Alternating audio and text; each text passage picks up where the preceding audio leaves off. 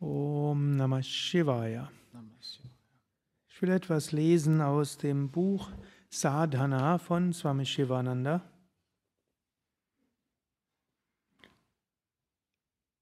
Aus dem Kapitel Praktische Sadhana. Es hat aufgeschlagen auf dem Unterkapitel Sich selbst verstehen. Wie drückt sich dein Jnana, dein Bhakti, dein Karma und dein Raja Yoga aus? Jnana Yoga, Yoga des Wissens, Bhakti Yoga, Yoga der Liebe. Karma Yoga, Yoga des uneigennützigen Dienens, Raja Yoga, Yoga der Geisteskontrolle. Lasse deine Yoga-Übungen durch die Gedanken, die du denkst, durch die Worte, die du äußerst und durch die Taten, die du tust, sichtbar werden. Wenn Bhakti in dir nur ist, während du Narada Bhakti Sutra liest, oder wenn du im Kirtan, Gebet, Meditation Bhakti spürst, aber im Alltag nicht, dann hast du, bist du noch nicht weit gekommen im Bhakti.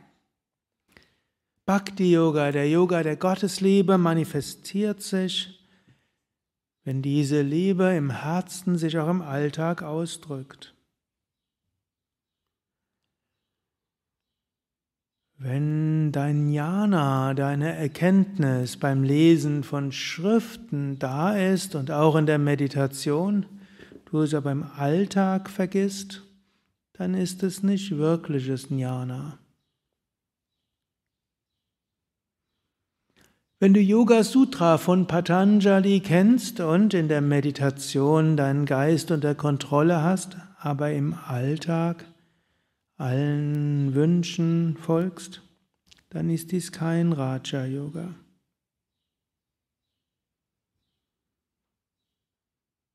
Und solange du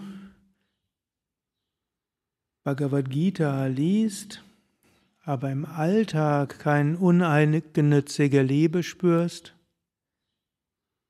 ist es auch kein Karma-Yoga. Es ist wichtig, das zu verstehen. Sei dir bewusst, der Alltag ist Dharma Kshetra, das Feld der Verantwortung, das Feld der spirituellen Praxis. Im Alltag muss dein Herz geöffnet sein, im Alltag muss dein Geist spirituell ausgerichtet sein. Sei dir bewusst, du kannst nicht vor dir selbst weglaufen. Wenn du denkst, Familienbande seien ein großes Hindernis, dann kannst du die Familie abschütteln, du kannst Heim und Stadt verlassen, aber dein Geist ist weiter da. Wenn du denkst, die Gesellschaft bestimmter Menschen sei nicht förderlich und du kannst auch ihre Gesellschaft verzichten, woanders hingehen, aber du nimmst deinen Geist mit.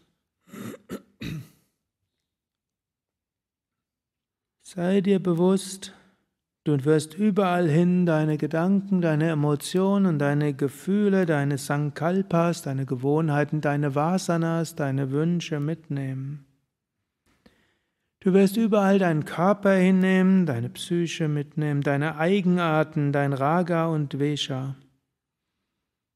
Arbeite an der Spiritualisierung deines Alltags. Übe die spirituelle Praktiken, aber lass sie deine Gedanken, deine Gefühle, deine Handlungen im Alltag durchdringen und bestimmen.